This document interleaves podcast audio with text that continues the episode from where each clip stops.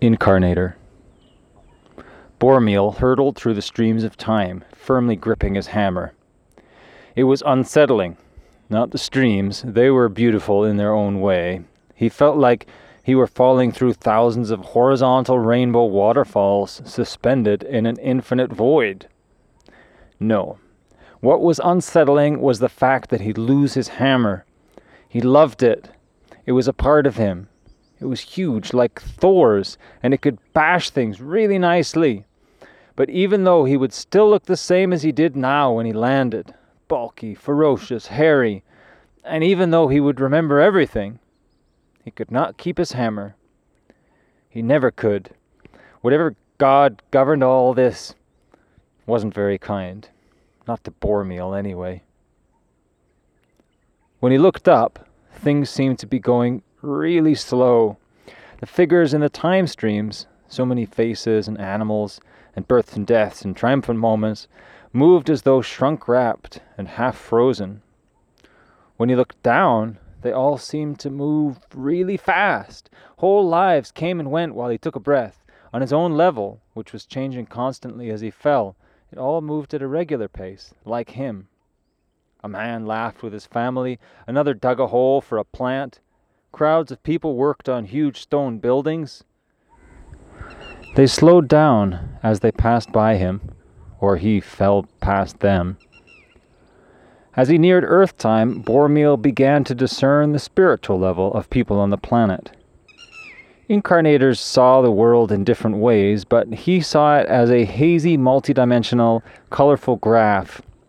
As he fell farther, he saw the structures of politics and nations, blocky shapes bashing against each other with spasms and crashes, waddling across the world, knocking each other around. Countries, people. By now, a second of Bormeal's time would be around. It was hard to guess, but an hour of time below.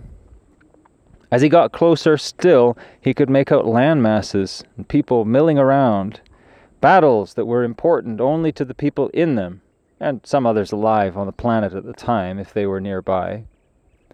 Bormeal hit the earth, lost his hammer and filaments of light. He sighed, feeling alone without it. He looked around from the top of a hill in some semi arid land, scrubby grass and bald rocks, cold and drizzly. A dozen goat herders walked below, but they didn't look up. Bormeal didn't appear to everyone as soon as he landed. No, there was a proper sequence to things. Generally, he first showed himself as an apparition, say to a single crazy farmer. Then word got around. Everyone professed not to believe it, but everyone had their doubts. Then Bormeal appeared to a few folks in the saner section. Most of them wouldn't tell anyone. Still, some would confide in their friends. Then he appeared to some of the leaders of whatever religion was prominent in that place. The monks and nuns wrote about him and distributed the knowledge to the faithful. That was pretty authoritative, but some people would always think them to be crazy. The proportion varied according to the society. Anyway, Bormeal would reveal himself soon after that. Some would think he was a demon, others a god. He was neither, not the way they thought about such beings anyway. Ah, one of the shepherds strayed behind the others. Bormeal manifested himself, puffing into the air with some nice effects around him, like yak tails made of light were being whisked around behind him. He walked down, all buff and shiny looking, and approached the startled man.